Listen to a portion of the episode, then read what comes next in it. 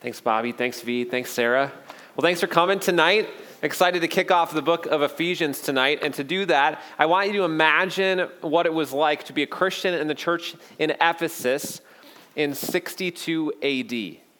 I know only a couple of you, Fritz, were alive all the way back then. Um, so for the rest of us, I want you to imagine. sorry, Fritz. It took me one line and I'm already throwing you under the bus. So, Imagine what it was like to be a Christian in the church at Ephesus in 62 AD. Jesus had died on the cross just 30 year, years prior. Christianity was totally in its infancy and it was exploding around the world. But Jesus died in Jerusalem, and Ephesus was almost 2,000 kilometers away from Jerusalem. So it took a little while for the good news of the gospel to make it, make it all the way to Ephesus, which is in Asia Minor, what you and I call Turkey, right on the western edge, right on the Aegean Sea. Ephesus, back in the first century, was one of the biggest cities in the Roman Empire. It was probably the third largest city in the entire Roman Empire. 250,000 people lived there at the time. And it was right at the crossroads of a trade route between uh, the Middle East, between Africa. So it was an important city. It had a great harbor right on the Aegean Sea. But it wasn't, it wasn't trade that made Ephesus thrive, it was actually religion. Ephesus was the center of worship for a woman named, or a Greek goddess named Artemis. Artemis was the Greek goddess of uh, fertility, and she was a big deal. Her temple in Ephesus was one of the seven wonders of the ancient world. It was massive, it was larger than an American football field. It was one of the largest known buildings of antiquity, and worshipers would flock from all around the world to worship Artemis in Ephesus. And if you would have lived in Ephesus, there was this, there was this pride that was associated with being in Ephesus. There was this opulence, this wealth that was unparalleled in the Roman Empire. Being an Ephesian was a big deal.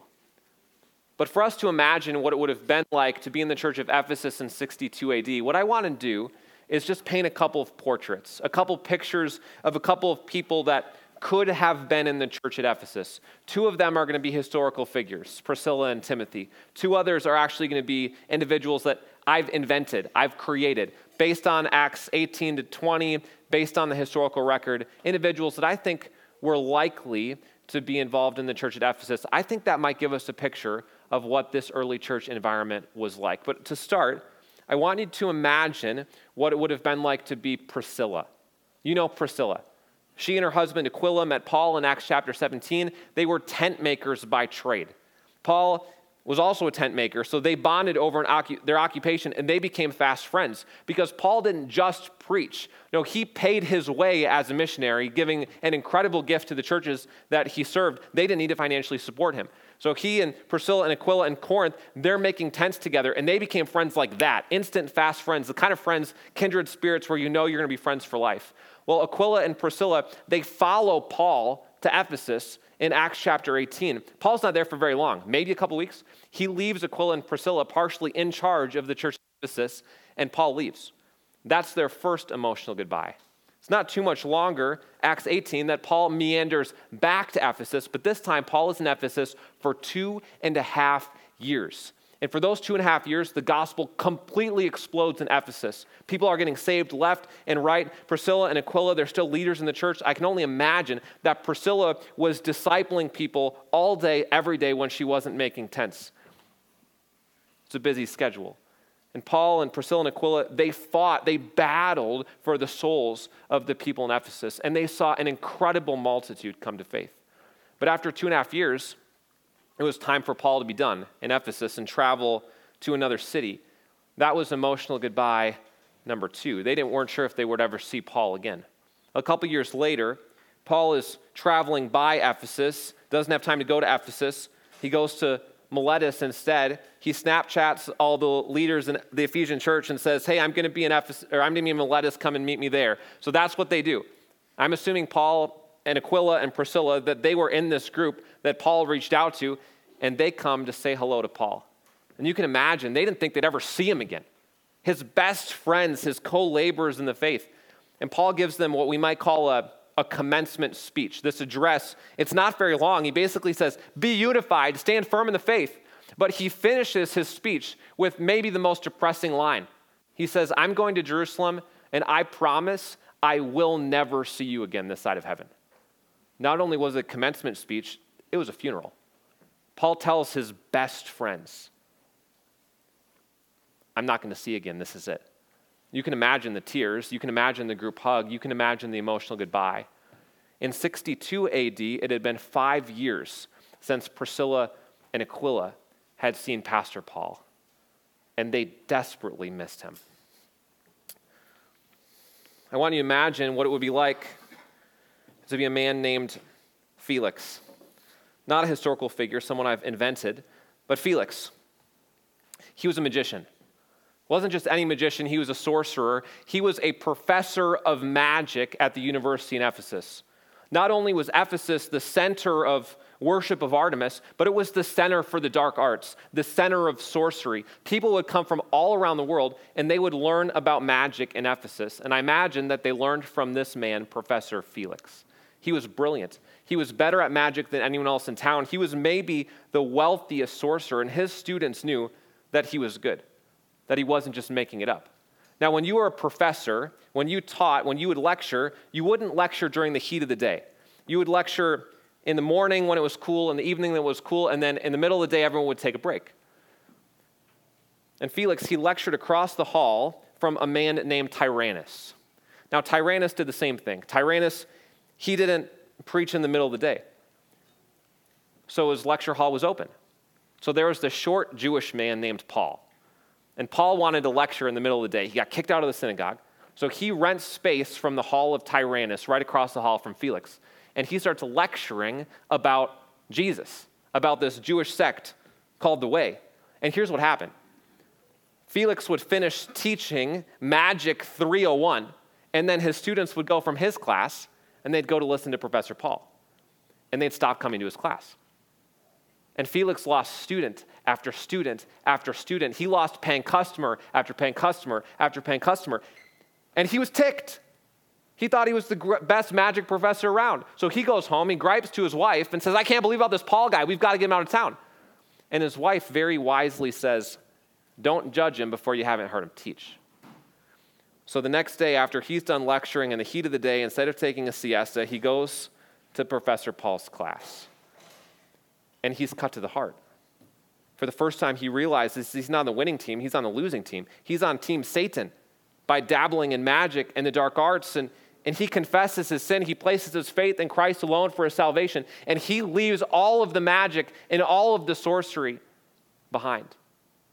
And he follows Christ. I imagine that Felix was one of the men, one of the women in Acts chapter 19 who burned the books. You know the text I'm talking about. It was maybe the most expensive bonfire in the history of the Bible. What would happen is so many sorcerers came to Christ in Ephesus that they had all of these books. They had these textbooks that were worth a lot of money, and they could have sold them on Facebook Marketplace, but they didn't. Instead, they had a bonfire. Acts 19 tells us that bonfire contained 50,000 drachmas worth of sorcery textbooks.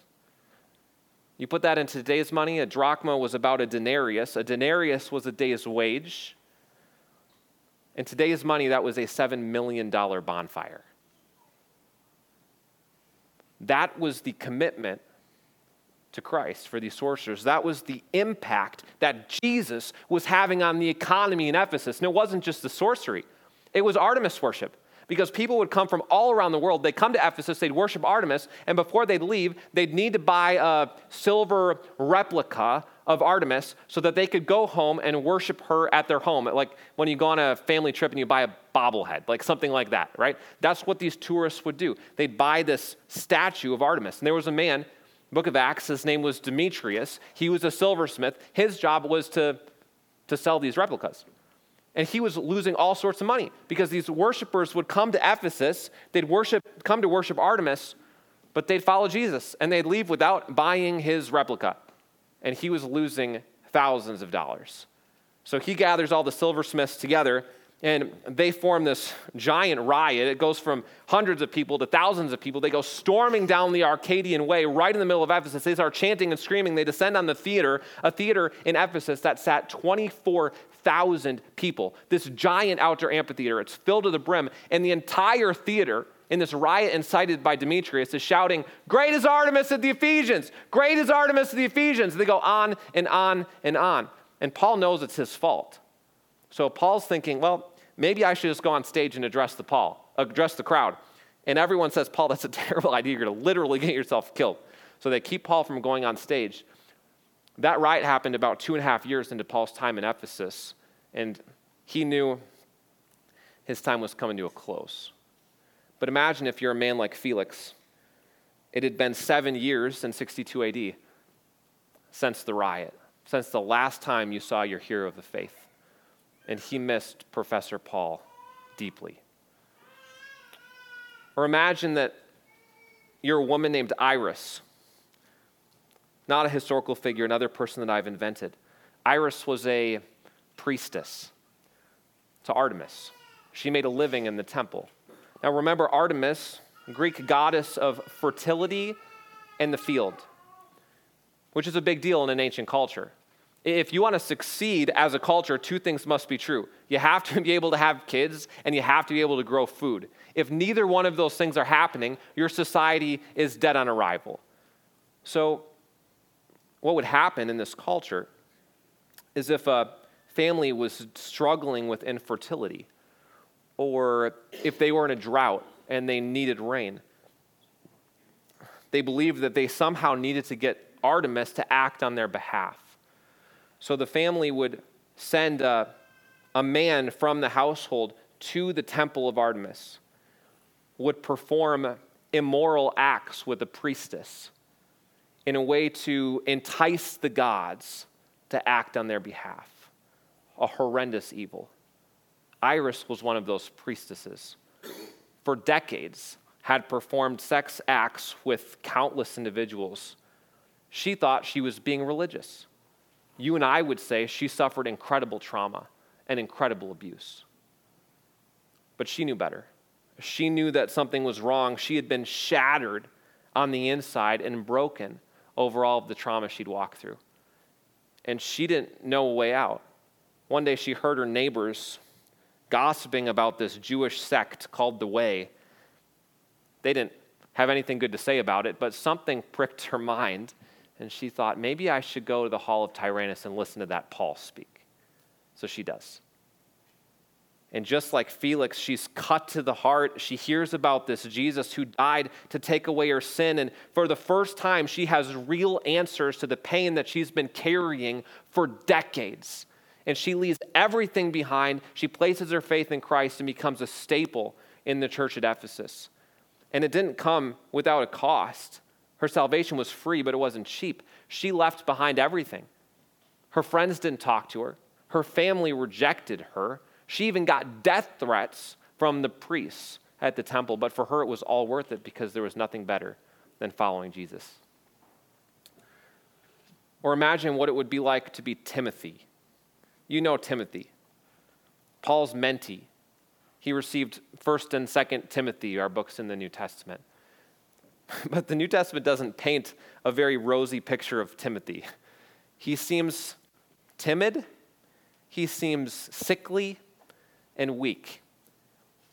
Not the exact type of person I would expect to be the pastor in the church at Ephesus. If I had to guess, the church in Ephesus was the largest church that Paul planted. He was there for two and a half years. People came from all around the world. The picture Acts 18 through 20 paints is that literally thousands of people were coming and getting saved. I can imagine this was a huge church. And Paul leaves Timothy as the pastor in Ephesus.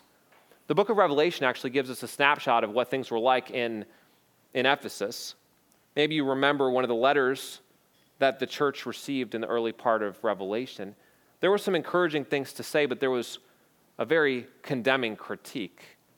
Jesus tells them, You've abandoned your first love.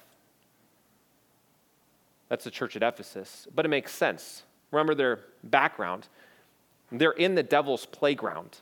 There's sorcery and black magic. The devil is all around them. They're in the middle of this center of Artemis worship. Everyone knows what they're against. They're filled with the doctrine, they're filled with truth. But what do they lack? They lack love. So, for a church that's filled with doctrine but doesn't have love, what do you think happens? A lot of this. There's a lot of disunity. There were fractions that were building within the church at Ephesus.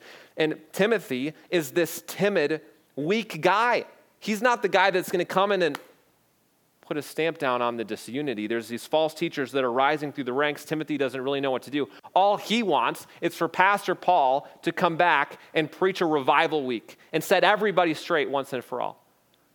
But it had been five years since Timothy had seen him, probably seven years since he'd stepped foot in the church at Ephesus. And people don't even know who Paul is anymore. And Timothy's left to try to lead this congregation that is anything but unified. And that's, that's when Tychicus walks in.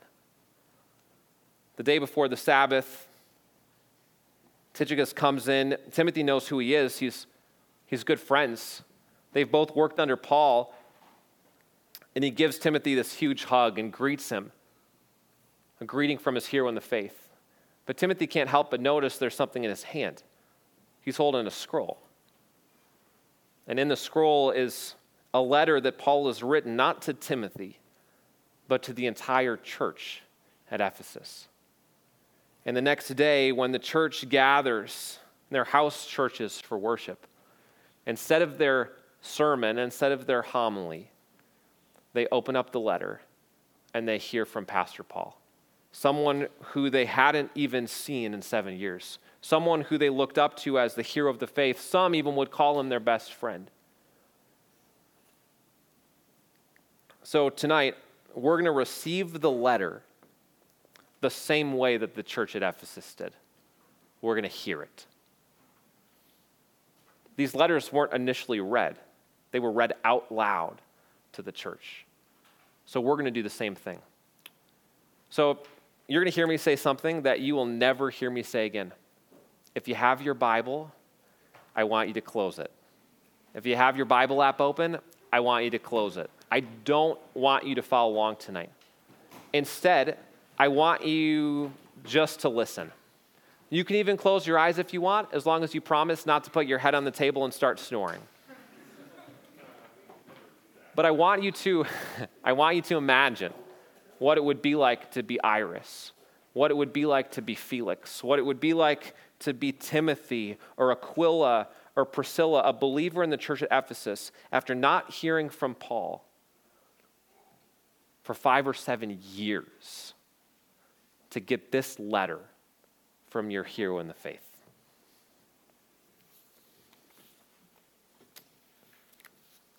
Paul writes Paul, an apostle of Jesus Christ by God's will to the faithful saints in Christ Jesus at Ephesus. Grace to you and peace from God our Father and the Lord Jesus Christ.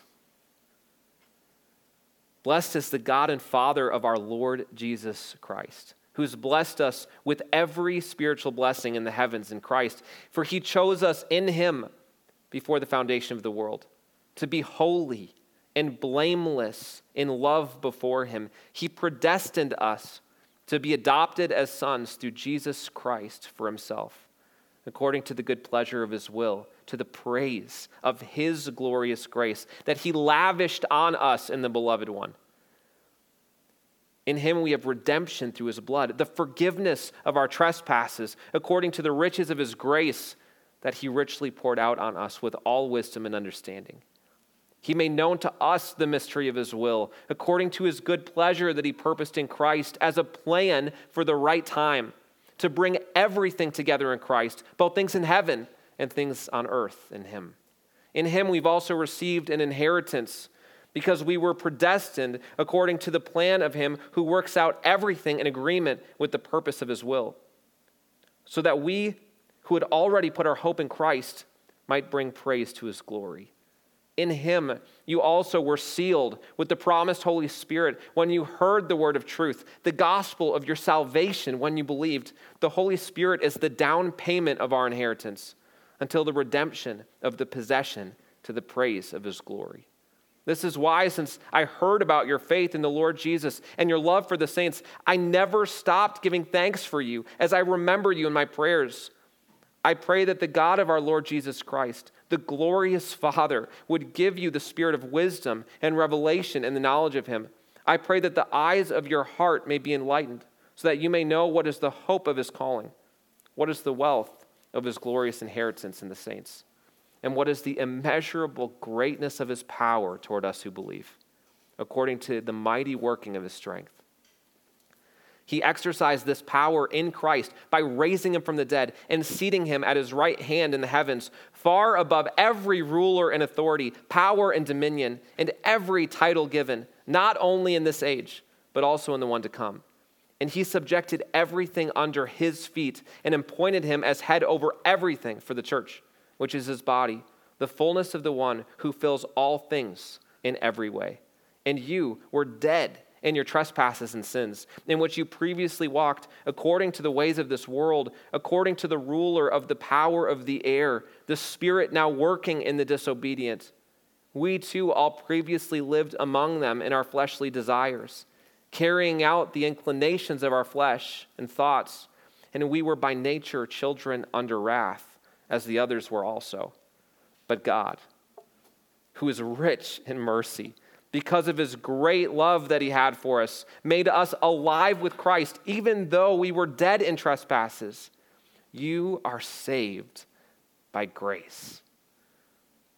He also raised us up with him and seated us with him in the heavens in Christ, so that in the coming ages he might display the immeasurable riches of his grace through his kindness to us in Christ Jesus. For you are saved by grace through faith. And this is not from yourselves, it's God's gift, not from works, so that no one can boast. For we are his workmanship, created in Christ for good works, which God prepared ahead of time for us to do. So then remember that at one time you were Gentiles in the flesh called the uncircumcised by those who are called the circumcised, which is done in the flesh by human hands. At that time, you were without Christ, excluded from the citizenship of Israel, and foreigners to the covenants of promise, without hope and without God in the world. But now in Christ Jesus, you who are far away have been brought near by the blood of Christ, for he is our peace who made both groups one and tore down the dividing wall of hostility. In his flesh, he made of no effect the law consisting of commands and expressed in regulations, so that he might create in himself one new man from the two, resulting in peace. He did this so that he might reconcile both to God in one body through the cross, by which he put the hostility to death. He came and proclaimed the good news of peace to you who are far away, and peace to those who are near. For through him we both have access in one spirit to the Father. So then you are no longer foreigners and strangers, but fellow citizens with the saints and members of God's household, built on the foundation of the apostles and the prophets, with Christ Jesus himself as the cornerstone. In him, the whole building, being put together, grows into a holy temple in the Lord. In him, you also are being built together for God's dwelling in the Spirit. For this reason, I, Paul, the prisoner of Jesus Christ, on behalf of you Gentiles, assuming you've heard about the administration of God's grace that he gave me for you, the mystery was made known to me by revelation, as I've briefly written above by reading this, you are able to understand my insight into the mystery of Christ. This was not made known to people in other generations, as is now revealed to his holy apostles and prophets by the Spirit. The Gentiles are co heirs, members of the same body, and partners in the promise in Jesus Christ to the gospel. I was made a servant of this gospel by the gift of God's grace that was given to me by the working of his power. This grace was given to me, the least of all of the saints, to proclaim to the Gentiles the incalculable riches of Christ and to shed light for all about the administration of the mystery hidden for ages in God who created all things. This is so that God's multifaceted wisdom may now be made known through the church to the rulers and the authorities in heaven. This is according to his eternal purpose, accomplished in Christ Jesus our Lord. In him we have boldness and confident access through faith in him. So then I, I ask you not to be discouraged over my afflictions on your behalf, for they are your glory. For this reason, I bow my knee before the Father from whom every family in heaven and on earth is named. I pray that he may grant you, according to the riches of his glory, to be strengthened with power in your inner being through his Spirit, and that Christ may dwell in your hearts through faith. I pray that you, being rooted and firmly established in love, may be able to comprehend with all of the saints what is the length and width, height, and depth of God's love, and to know Christ's love that surpasses knowledge, so that you may be filled with all of the fullness of God. Now, to him who is able to do above and beyond all that we ask or think, according to the power that works in us, to him be the glory in the church and in Christ Jesus to all generations, forever and ever. Amen.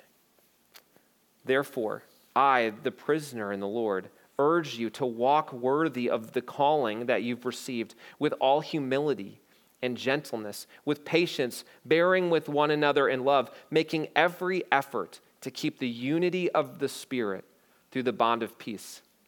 There's one body and one Spirit, just as you were called to one hope at your calling, one Lord, one faith one baptism, one God and Father of all, who is above all and through all and in all. Now, grace was given to each one of us according to the measure of Christ's gift, for it says, When he ascended on high, he took the captives captive, he gave gifts to people. But what does he ascended mean, except that he also descended to the lower parts of the earth? The one who descended is also the one who ascended far above all the heavens to fill all things.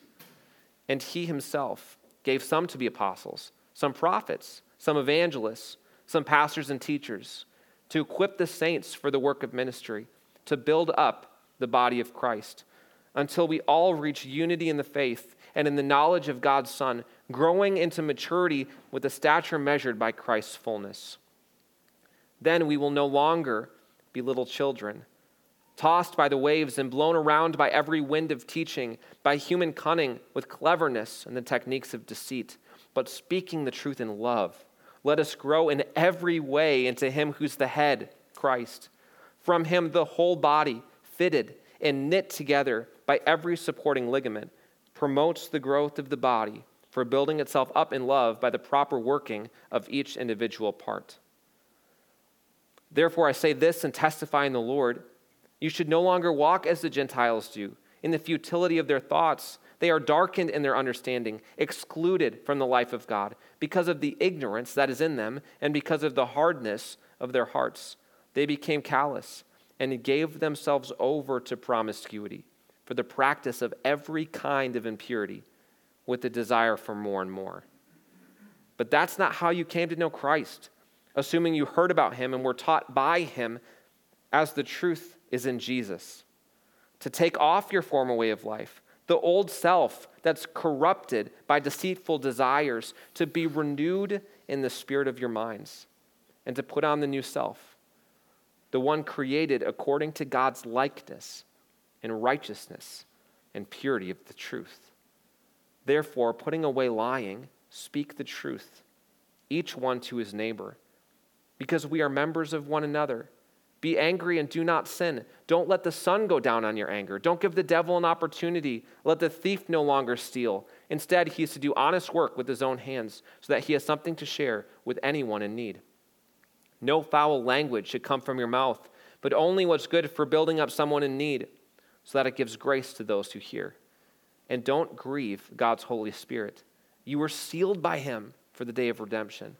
Let all bitterness, anger, wrath, shouting, and slander be removed from you, along with all malice. And be kind and compassionate to one another, forgiving one another, just as God also forgave you in Christ. Therefore, be imitators of God as dearly loved children and walk in love, as Christ also loved us and gave himself for us as a sacrificial and fragrant offering to God.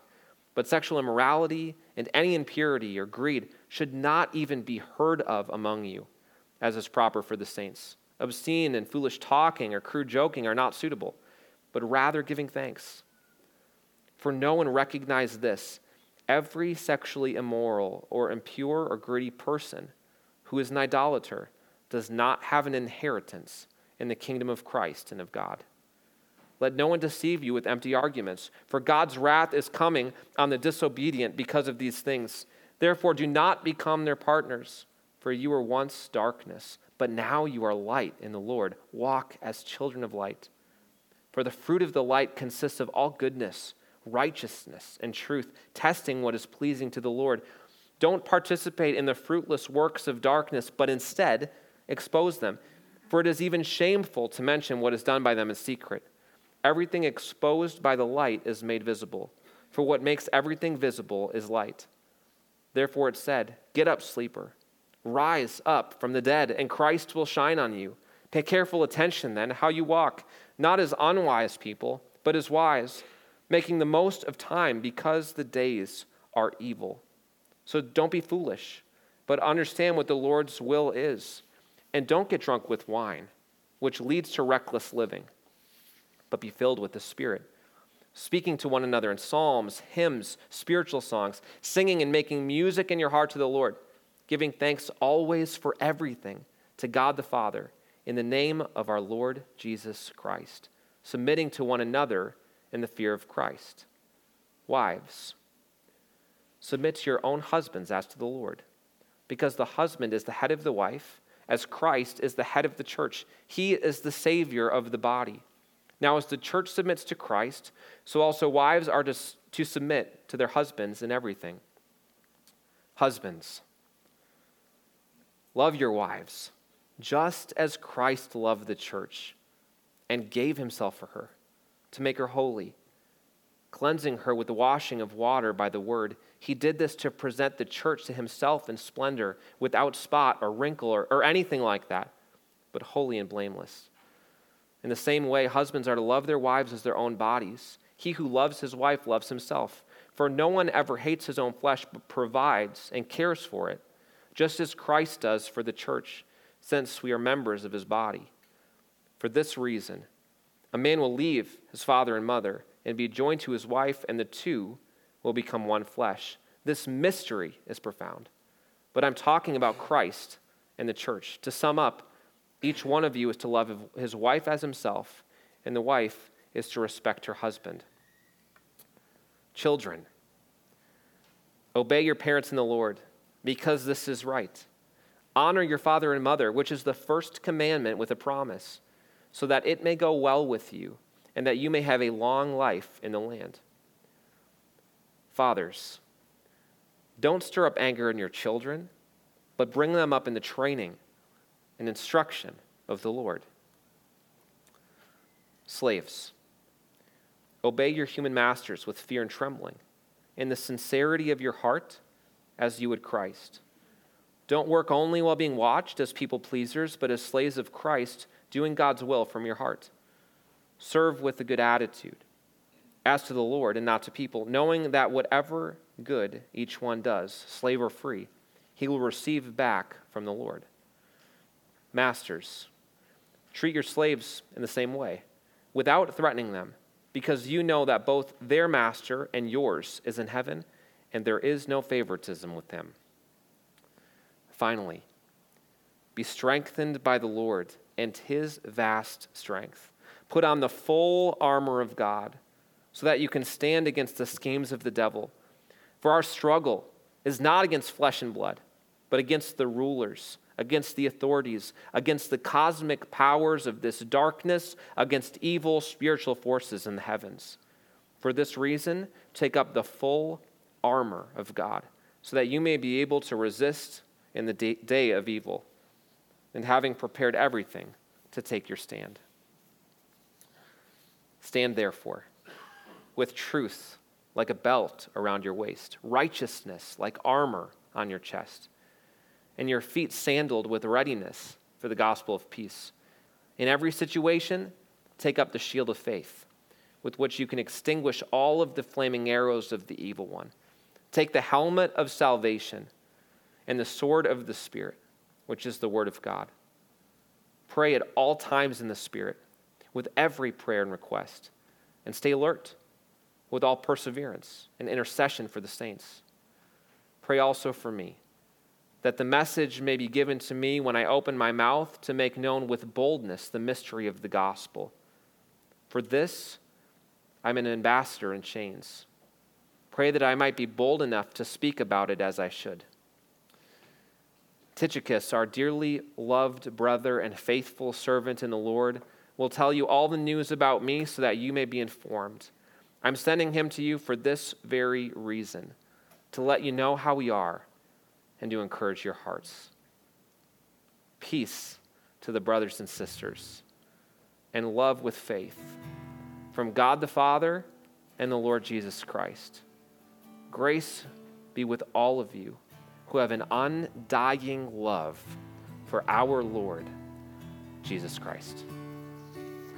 Father, um, we're thankful for your word that you have so graciously and generously given to us that we don't have to worry or question what your will is for us, what your desire is for us, that so clearly you've laid out for us in your word your plan, your purpose, your desire. And, and tonight, we just pause to praise you for all of the spiritual blessings that you've given us in Christ that even though we were dead in our trespasses and sins,